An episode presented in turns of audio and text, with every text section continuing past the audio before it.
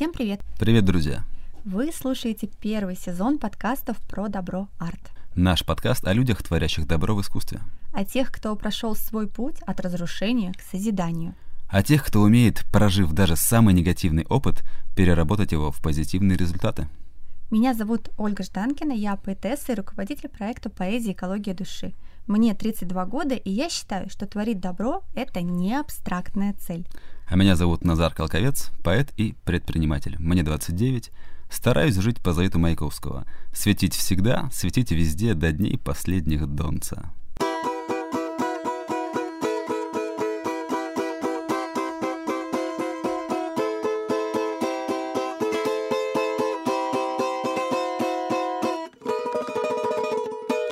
Show must go on.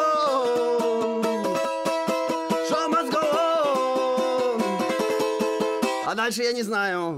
Inside my heart is breaking. Ну и простят меня поклонники Фредди Меркури.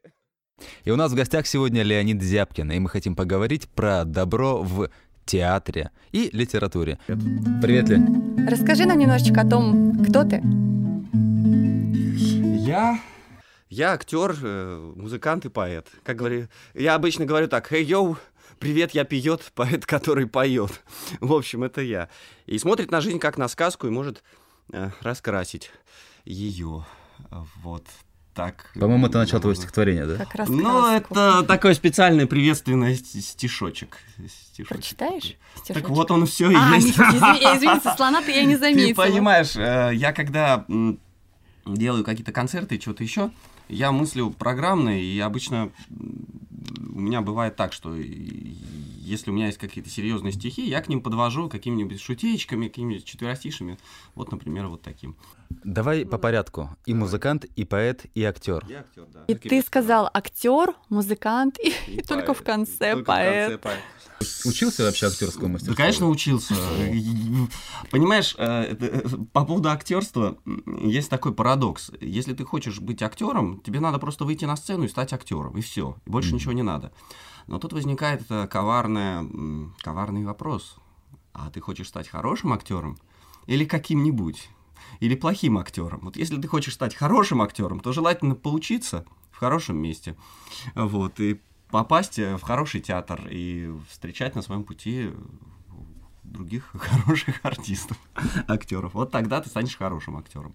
Вот я так на это А это смотрю. прям твой выбор стать хорошим актером, встречать хороших людей. Это же такой хороший настрой на жизнь, добрый. Да, да, ты права. А, Ну, как мой выбор?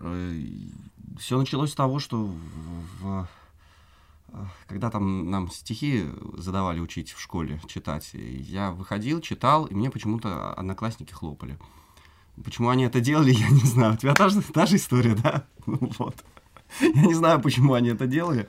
Я был маленький, я ничего не понимал э, в том, как надо подавать слово, все такое. Я просто это учил и звонким голосом рассказывал с верой не знаю во что. Ты знаешь, у меня был э, потрясающий провал, который, вот я сейчас э, смотрю на него, я понимаю, что это был очень крутой успех. Потому что в лагере в детском м, у нас был, ну, был какой-то номерок, про, у нас отряд назывался «Робинзоны», и там мне надо было выйти одному, начать петь песню. Ко мне потом подключались бы ребята из отряда. Я вышел, такой маленький-маленький мальчик очень. Вышел, стою, стою. Забыл. Зал грохнул просто и заржал. Выбежала вожатка, она начала мне подпевать, мы вместе что-то спели. Я уже в таком, знаешь, как это бывает, когда голова вот так на- начинает в голове колокол, ты такой стоишь как дурак, что-то делаешь, не помнишь что. На самом деле это был первый большой сценический успех. Потому что это искреннее слово, настоящее, оно просто порвало зал. Там были родители все. Вот. А мне, тогда казалось, что, конечно же, это провал, что об этом надо забыть. Ну, реакция публики же была бесценной. Ну да, я тогда этого не понимал, идиот. А Насколько, насколько важно к ним относиться с уважением, к каждому своему провалу, много ли у тебя их было в жизни? И говоря про твое творчество, а, ты очень добрый, светлый, у тебя очень светлые стихи, у тебя потрясающая, а, невероятнейшая, правда, светлейшая подача. И у меня вопрос, а ты к этому пришел или это было с самого начала? Я могу тебе ответить словами Александра Дольского. Как много злости и отравы я через сердце пропустил, что быть жестоким и неправым нет ни желания, ни сил. Вот и все. И э, у меня просто есть особенность, я ее не развиваю, потому что мне от нее плохо бывает. Я иногда э, вдруг начинаю чувствовать, как обидеть человека. Ну, прямо, знаешь, на уровне, на животном уровне. Вот. И у меня несколько раз я в жизни это делал. Когда я чувствовал, что надо сказать, чтобы человека прямо вот ему было плохо, стало плохо. Я это говорил. И каждый раз реакция была такая, что плохо было мне. То есть человеку было плохо, но в результате я начал мучиться. Я мучился там несколько дней. Но это я был подростком. Я, наверное, все мы в подростковом возрасте мучились периодически. Вот. Ты знаешь, у Марка Твена есть потрясающий рассказ про совесть. Ну, прям советую прочитать. Там э, приходит к нему мерзкий старикашка, маленький, противный они ведут с ним диалог, и потом оказывается, что это совесть. Вот. И чем больше он вспоминает ну, плохих каких-то вещей про себя, тем совесть становится больше, сильнее, и начинает как бы сказать, испытывать власть, как бы вот забирать власть над человеком. И он потом начал раскаиваться, раскаиваться, старикашка начал уменьшаться, уменьшаться, он так на него посмотрел, а он искренне стал раскаиваться. Потом неожиданно посмотрел на старикашку, взял его и бросил в огонь и сжег. Сказал, теперь я счастливый человек, у меня нет совести. Вот это да. Ну, Марк Твен, известный. Ирония, братцы. Не, ну, к вопросу, к вопросу о, о светлости, понимаешь, все, все, блин, в балансе, в балансе. И мне кажется, как-то у меня, я еще не написал, но у меня есть такая маленькая стихотворная формула. Вот весть, Бог есть, совесть. Вот и все. Мне кажется, что это совесть. Да. У ну, тебя да. очень необычное э, стихосложение. Ну да. Ты к нему пришел сам, или тебе кто-то помог, или это все от Евгения Макарова к тебе пришло? Какая у вас вообще с ним связь? Потому что этот человек напрямую знает, что такое экология души, да, вот mm-hmm. это доброе творчество, mm-hmm. и вы с ним достаточно в тесном контакте, я так понимаю. Как вот? Мы с ним в периодическом контакте, я ага, тебе так скажу. Ага. Во-первых, э, респект тебе, Оля, за такое классное название. Вот. И обычно ну, в моей жизни я придумал несколько интересных названий там у меня был педагогический отряд, вот э, я один из тех, кто считает, что это именно он придумал название отряда «Третья планета». Вот. Мы когда с женой делали театр, я придумал название «На ладони», и вот, и мы его взяли. И вот я поэтому очень люблю когда вот есть классные названия. Ты молодец большая, что ты придумала так, такую штуку. Поэзия, экология души. Это круто. Я начал сочинять все это с того, что прочитал э, Маяковского «Как делать стихи». И там было написано, что стихи можно делать вообще по-разному. И я вдруг понял, что это дикая свобода, что да, если я хочу войти в антологию какой-нибудь поэзии серьезной, да, я должен там это все знать, это все так как-то понимать. А если я хочу себя выражать, э, то надо просто писать по душе. А если я хочу доносить это до зрителя, э, то надо сначала так, ты выразился, вот у меня такая формула есть ты можешь быть каким угодно гением, но слушатели в этом не виноваты, короче. Вот. То есть ты себя выразил максимально, все свои мысли, все свои рифмы, там что-то там нарифмовал, что-то сделал. А потом вот ты вот выходишь к зрителю, ты должен понимать вообще. Вот у тебя глаза живых людей. И вот что ты им скажешь? Вот ты видишь, что вот они начинают скучать. Значит, надо как-то выкручиваться. Либо э, надо текст попроще, либо наоборот посложнее, либо надо все время их глаза искать, вытаскивать актерскими такими штучками. Вот. И, соответственно, я раз, разным, разным вдохновлялся. Вообще я начал осознанность писать стихи достаточно поздно. Первое стихотворение у меня было написано лет в 16 в самолете я его все время его пре преодолеваю, потому что там финальное четверостишее было такое. А осень, как сон, нереальный мотив, проходит тихонько звеня, как жизнь проплывает в плену перспектив. Чуть слышно и мимо меня. вот. Философия тоски, да, вот это вот в самолете 16-летнего, самый пубертат. Дальше было так. Я встретил в своей жизни много классных бардов вот, современных. Э, есть такая ассоциация, 32 августа. Прям советую всех оттуда слушать, они крутые. В соцсетях можно найти, но они начинали чуть раньше, чем появились соцсети, но вот сразу на, на вскидку. Татьяна Пучко, крутая, у нее есть прям такие серьезные очень работы. Вот. Э, ей, например, принадлежит, ну это потом я, может быть, процитирую. Ладно. Вот. Дмитрий Авилов тоже классный, Мария Булат, Юрий Ельский, э, Татьяна Королева. Ну, много, много крутых. Я вот ходил, ходил просто вот в бард-кафе «Синтез» и, и слушал их. Вот мне было тоже лет 16, у меня есть подружка, которая э, нас наиболее пассионарных таких увлеченных культурой водила в это злачное место. Там люди сидели, выпивали, а мы сидели, слушали этих бардов в основном. И они, конечно, очень крутые, они и ирония есть, и все, э, и, и душевность, и разные, разные, разные. Я пытался, как они, у меня не получалось ничего. Потому что когда я иногда шел по улице и начинал говорить стихами, это было так круто, это так вдохновляло, но это я сразу забывалось. Как только я пытался это запомнить, сразу же поток просто перерубало поток, потока нет, все. Я запомнил одну строчку, но то, что было до. Я не помню, то, что было после, у меня не открывается. Все. Привет, ну что делать? Ну, я пытался писать, как они, у меня не получалось. Один раз я написал песню, такую красивую песню, спел своей подруге, как раз вот, которая нас таскала туда. Она, кстати, к слову, была младше. Вот, ну такая пассионарная девчонка, классная, молодец. Она сейчас директор школы. Вот. И еще она занимается тем, что де- э, делает путешествия. Ну так, с рюкзачком можно поехать в Африку, например. Круто. Вот такими штуками занимается. Я ни разу с ней не ездил, ну, потому что у меня началась семейная жизнь и дети. И... Как я тебя понимаю. Ну, она большая молодец. И, в общем, я спел ей эту песню, первую свою такую. Она сказала, ничего, молодец, ничего, так попсовенько. А для мальчика, который в свое время воспитывался бабушкой на классической музыке на опере, а потом стал слушать Металлику, а потом стал слушать ДДТ и Алису, и Короля и Шута. Слово «попсовенько» приравнивалось к ругательству. Понимаешь, для меня это была боль. Это сейчас я бы сказал, да рок-музыка это просто ответвление поп-музыки другое, и все.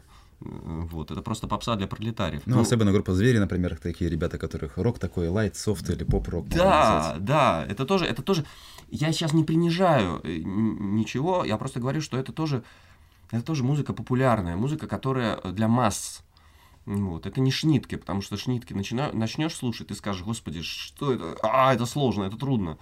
И мне вот на самом деле еще интересно, я угу. дополню один вопрос. Как ты это используешь э, в театре? То есть эм, какие у тебя угу. вообще есть роли? Они несут э, какую-то добрую созидательную функцию и месседж? Или это наоборот может быть от обратного? То есть роли у тебя негативные, но они там имеют какой-то очень важный глубокий смысл. Есть, брат, есть. Вот давай немножко отойдем, да, сейчас. Э, давай. От, от стиля, а все. Ну, короче, стиль, э, я увлекся э, сейчас, чтобы закруглить стиль. Mm-hmm. Э, я увлекался рок-музыкой какое-то время, потом начал чуть-чуть послушивать рэп, стал смотреть батлы. Мне очень понравилась именно батловая тема. Участвовал? Нет. Я пытался на Поэтфесте устроить батл uh-huh. с Стасом Логиновским, вот, но у меня ничего не вышло, потому что по той причине, что я добрый человек, мне не доставляет удовольствия унижать людей. Хотя мне было, мне было интересно именно... Я помню, мы с Надей даже с директором Поэтфеста разговаривали на тему того, что интересно было бы заделать, сделать батл, но я говорю, ну не, не в смысле батл, что я круче тебя, там, ты ты большая фигня, там, что-то такое. вот, а в смысле, ну, какую-то тему раскрывали, чтобы по это. Это не был конкурс, это было просто среди поэтической семерки мы, мы делали. Я в том числе участвовал в этих штуках, мы с Макаровым тоже, да, я был. Но мы, мы скорее с ним не, не батлились, а мы, наоборот, дополняли друг друга. Вот так получилось. Вот. Ну, вот это э, вкратце о стиле. То есть я вижу, что стили можно смешивать, на мой взгляд. Какая цель? Какая цель? Вопрос о том, какая цель. Если моя цель со, со сцены завоевать человека и что-то ему попытаться донести, то можно смешивать, можно что угодно делать. Это как такой поэтический стендап, понимаешь? Вот. Я и сатирический образ придумал, я вам о нем не расскажу, потому что нас Это закроют. секрет? Нас закроют. Рассказывай. Ну, расскажу, может, вы, вы, вы, вы, вырежете. Бабулька Росгвардеец. Бабулька Росгвардеец. Ну, образ очень сатирический, на самом деле. Ну, а ты как бабулька, мне кажется, вообще великолепен. Часто тебе приходится в театре играть женские роли? Женские роли? А, сейчас, подожди, дай-ка вспомню. Ты знаешь, нет, по-моему, я не играл женские роли. Нет. Но двух геев играл. Сразу двух. Да, не, ну не сразу, не одновременно, в разных спектаклях. Я сыграл в, в спектакле. Вот, кстати, по поводу негативных образов. Значит, репетировали мы спектакль Лес Островского. Вот. И там. Uh, и там есть такой персонаж, он второстепенный, он очень маленький, uh, ну его надо сыграть, елки-палки. Мне его дали, я еще тогда был таким начинающим артистом, Милонов его фамилия. И у него есть такая фраза сквозная «прекрасно, прекрасно, все прекрасно». Я думаю, елки-палки, что делать? Режиссер, в принципе, занят другими персонажами, а мы просто ходим, подаем тексты. Я думаю, думаю, что делать, что делать, что делать. Думаю, сделаю я его наркоманом. М. Поговорил с людьми знающими, ну, которые, у которых есть опыт. Говорю, ребята, что, у кого, от чего прекрасно бывает? Я говорю, так от кокаина. Я говорю, о, круто, он будет у меня кокаинистом. Мгм. Все, он будет у меня долбить кокаин, так что так, подсчитал, так, кокаин, вот так, так действует. Да, все, все ложится, он кокаинист. Вот, сделал ему красный нос, красные глаза чуть-чуть. Такой, такой, знаешь, неадекватный, неадекватный позитив, такой неадекватный, все прекрасно. Вот, это первое, что пришло мне в голову. Второе, э, он у меня стал геем, случайно. А, Потому что мы как-то репетировали, репетировали, я что-то, я ск- сказал какую-то фразу, и мне один коллега говорит, слушай, ты это сказал как, как хозяин, как престарелый хозяин бар- борделя. Вот такая интонация была. Я говорю, «Хм, интересно, может быть, это туда. И дальше, там, в общем, по сюжету он запал на одного из героев. Вот, и Хорошо. начал его кадрить. Это случайно получилось. Я этого не хотел. Я просто сказал текст и вдруг понял, что да, вот это будет, это будет очень туда в роль. И не то, что у меня есть какие-то наклонности, не дай бог вообще, не дай боже. Не, ну, э, я к тому, что я уважаю э, выбор э, людей, какие партнеры у них есть, такие есть, это хорошо. У меня как бы мой выбор, я женатый, я такой убежден. Я ядреный натурал. как- Но, но Гея сыграл очень удачно, как выяснилось. И он у меня такой, знаешь, вот такой, у него неадекватный позитив, и, и он э, такой, знаешь, еще при этом... э, я решил, что он и не гомосексуалист еще, а он- что он вообще все пробовал в своей жизни. Он Включая- просто пробовал. Да, он просто пробовал, ему, Мгм. ему по кайфу. Вот. Вообще мне нравится это. А еще у него фамилия Милонов, понимаешь? У тебя на футболке написано «Зрители-простители». А бывает ли тебе стыдно за то, что ты делаешь на сцене? Или ты стараешься такое Бывает. избегать? Бывает, бывает, когда э, что-то играешь и не заходит. Я это понимаю, я это адекватно ощущаю. Ну, просто надо делать свое дело и все. То есть стыдно не за сам продукт, а стыдно за то, что ты его некачественно донес. Бывает, бывает стыдно за продукт. э, Это футболка, это м, плод того, что мне было стыдно за продукт, и я вышел в этой футболке. Ага. А что ты играл в этот момент? У нас была читка. э, Это было заявлено актерам нам как читка, а зрителю это было заявлено как эскиз премьеры спектакля. Мгм. Но это ложь. О, Мы подошли к руководителю и сказали, «Э, вы знаете, что, ну, как бы, ну, вас не волнует, что ну, у нас репутация театра на кону? Он сказал, ничего, ничего, все нормально, я выйду к зрителю, я все им объясню. Но билеты-то продаются. Понятно, что не как на спектакль, а дешевле. Но тем не менее, это что такое читка? Сели, почитали, да, вот. А м, эскиз премьера это немножечко другое, да, это как бы уже подучен текст, уже люди как-то вот открытая репетиция, можно сказать. Это не открытая репетиция, мы сидели вот так с текстами, более-менее в костюмах. И даже мы там придумывали всякие приколы, но это не важно. А я подумал. Дело в том, что на, этот, на эту эскиз-премьеру пришли мои знакомые, которые периодически приходят ко мне на концерты иногда. Я подумал, что мне будет неловко перед ними, и я вот, я решил сделать, ну что, что я могу, что я могу? Какая фига в кармане? Я сделаю себе футболку. а скажи, пожалуйста, про добро ли сейчас театр? Какой театр? Вообще. Задаешь очень э, большой, серьезный вопрос, на него я не смогу ответить кратко, видишь ли. Театр, э, театр, который я несу внутри себя, он про добро. Понимаешь, вот я так скажу. А, а театр, э, который существует, это, знаешь, как каждый режиссер, он несет свой театр. Каждый актер несет тоже свой театр. Мы можем совпадать, можем не совпадать. Очень разное бывает. А, Расскажи, в каком театре сейчас ты работаешь, какие пьесы, какие роли? А, В данный момент у меня три театра. Это театр за Черной речкой, театр Малыщицкого, где я сейчас репетирую спектакль. Я ввожусь в, теа- в спектакль «Вечера на хуторе близ Диканьки». Черта буду играть. А, Вот. Ну а кто, кто еще может играть э, зло, как не, недобрый человек? Играешь зло, ищи, где он добрый. Это уже такая на- набившая оскомину истина. Ну Вот. И основное мое место работы это театр комедианты. М, К вопросу о добре и зле, понимаешь, пандемия, да, говорят пандемия, а мы зато, я вот выпустил две премьеры в этом году, вот Мгм. благодаря в том числе пандемии. Так бы... Хотя нет, если бы не пандемия, мы бы раньше это все дело выпустили, но мы выпустили гораздо качественнее все. Первая премьера это квадратура круга. Она называется «Сегодня расписался с одной, завтра с другой». Вот, такое название. Но пьеса «Квадратура круга». Мы, может быть, его поменяем. Я очень надеюсь. Там есть несколько моих песен. Меня режиссер, собственно говоря, спросил, слушай, можешь что-нибудь сочинить? Я говорю, ни разу не пробовал, давай вдруг получится. Ну, что-то получилось. Вот. Ну и спектакль «Дети Ноя», где тоже я играю одну роль, и сочинил музыку для одной песни. Вот там стихи написал другой артист, а я сочинил музыку. Круто. Там я тоже и играю небольшую роль. Сыграй нам, пожалуйста, что-нибудь, э, ну то, что у тебя на душе. Сейчас-то мы все и узнаем.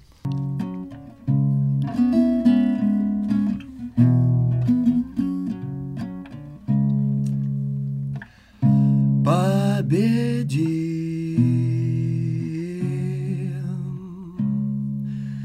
страх смерти. Я вернусь.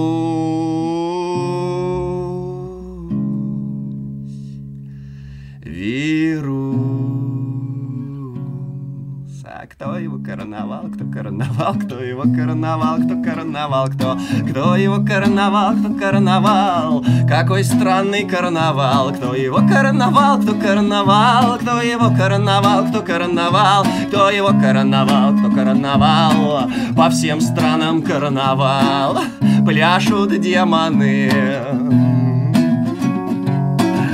Эпидемии в этом неровном и таком нервном времени Бьют по темени Смеются над нами. Без зуба безумные пасти свои скалят.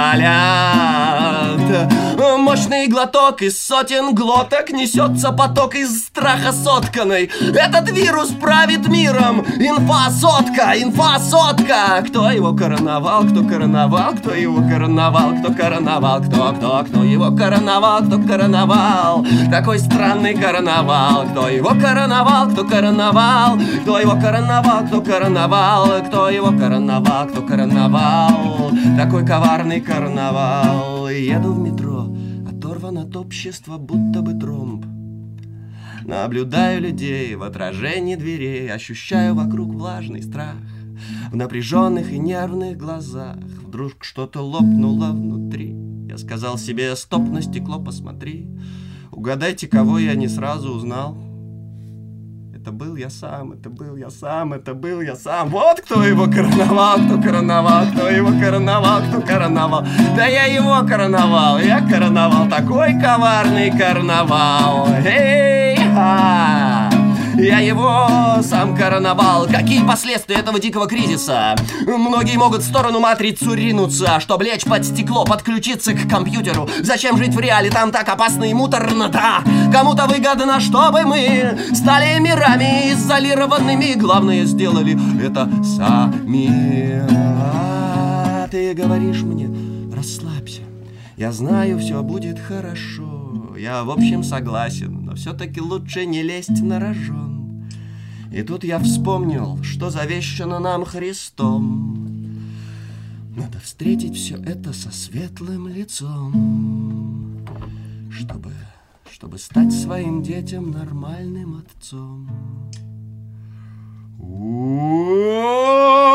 Уходи, кашель, ха, наполняйся кошель, да, пускай мне страшно, я выгоню страх в зашей. У кого какая цель? Гречку скупить или не скупиться на смыслы? Эй, каждый сам за себя или все-таки миром справимся? Эй, хватит закутываться в полиэтилен сплетен, в нем жизни нет там лишь растет плесень. Эй, страх смерти! Победим, победим, победим, победим, победим! Это было круто, серьезно. Спасибо огромное. Мне кажется, мы могли вообще ничего не спрашивать, а просто ты своим творчеством сразу такой, короче, я, ребята, добрый, и вот вам, пожалуйста, доброго творчества. Ты уверен, что это доброе сейчас было творчество? Да, да, да ну потому что от него хорошо. Спасибо, спасибо. Ты знаешь, я однажды видел поэта, он выступал на какой-то сцене, и он, и он такой сказал, вот, наш проклятый дар, И он так любовался этим проклятым даром. Я подумал, господи, какой же ты дурень внутри. Потому что я, я полжизни мечтал писать стихи. Мечтал. Мне это было очень трудно. Я шел к этому долго. Я писал с выключенным светом, чтобы не смотреть, что я написал а потом э, редактировал это, сидел, понимаешь? А тут вышел человек, который, ну, я вижу, что у него легко это получается, и он говорит, что это проклятый дар. Так какой это проклятый дар? Проклятый дар это то, что, это то, что у человека э, внутри неустроенность какая-то, это проклятый дар. А то, что человек что-то делать умеет, это, это, не знаю, это инструмент, им можно пользоваться. По поводу добра, легко ли быть добрым, мешает ли это тебе, и готов ли ты дальше оставаться добрым во что бы то ни стало? Готов, но это очень трудно. Особенно сейчас. Это очень трудно. Это очень трудно, потому что понятие добро, понятие добро сейчас часто превращается в бренд. К сожалению, в мире очень много рекламы, когда без стыда и срама отсюда поперла, от, отовсюду поперла реклама, понимаешь? И есть люди, которые называют, называют себя добрыми, не являются ими и делают, пытаются делать на этом деньги. Я сталкивался с такими людьми, к сожалению.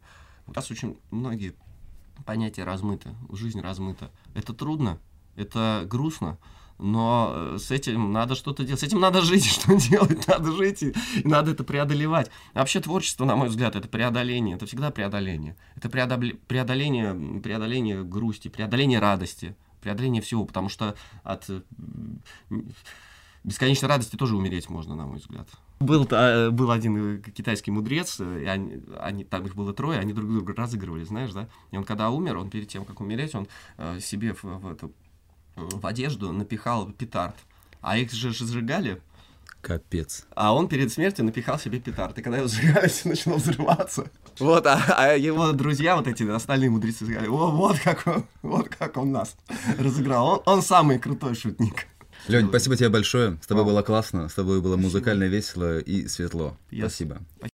Подкаст подготовлен на средства, заработанные честным трудом. Вы можете внести свой добрый вклад в развитие этой истории в группе ВК «Проект поэзии экология души».